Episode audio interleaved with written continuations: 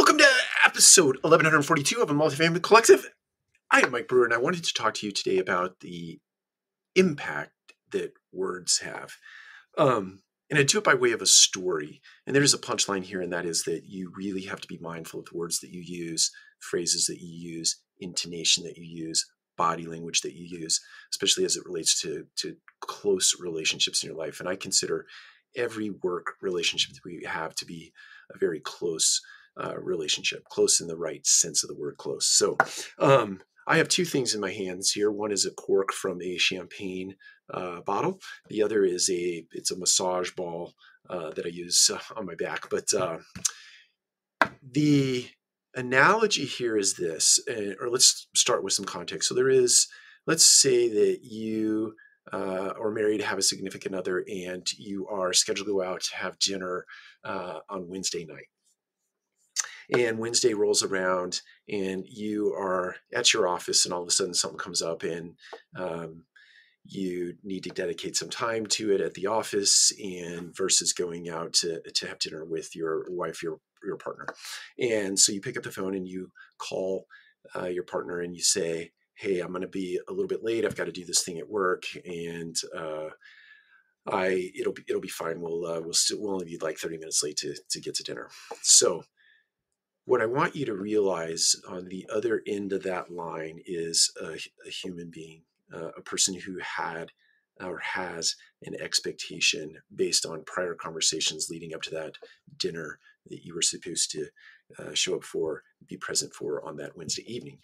So here's what the, the cork in this analogy is what you believe to be the impact of your words on that person, um, be it your wife or your partner that you were going out to have dinner with. This is what you think. I'm going to drop this on my desk. I don't know if you could hear that or not, but it didn't make a lot of noise. That is the impact that you believe in your heart of hearts that you had on the person that you you you more or less let down in the way of not following through with the commitment that you made. In this case, dinner. Here, I'm holding up the massage ball now, which is a very hard piece of plastic and has some weight to it.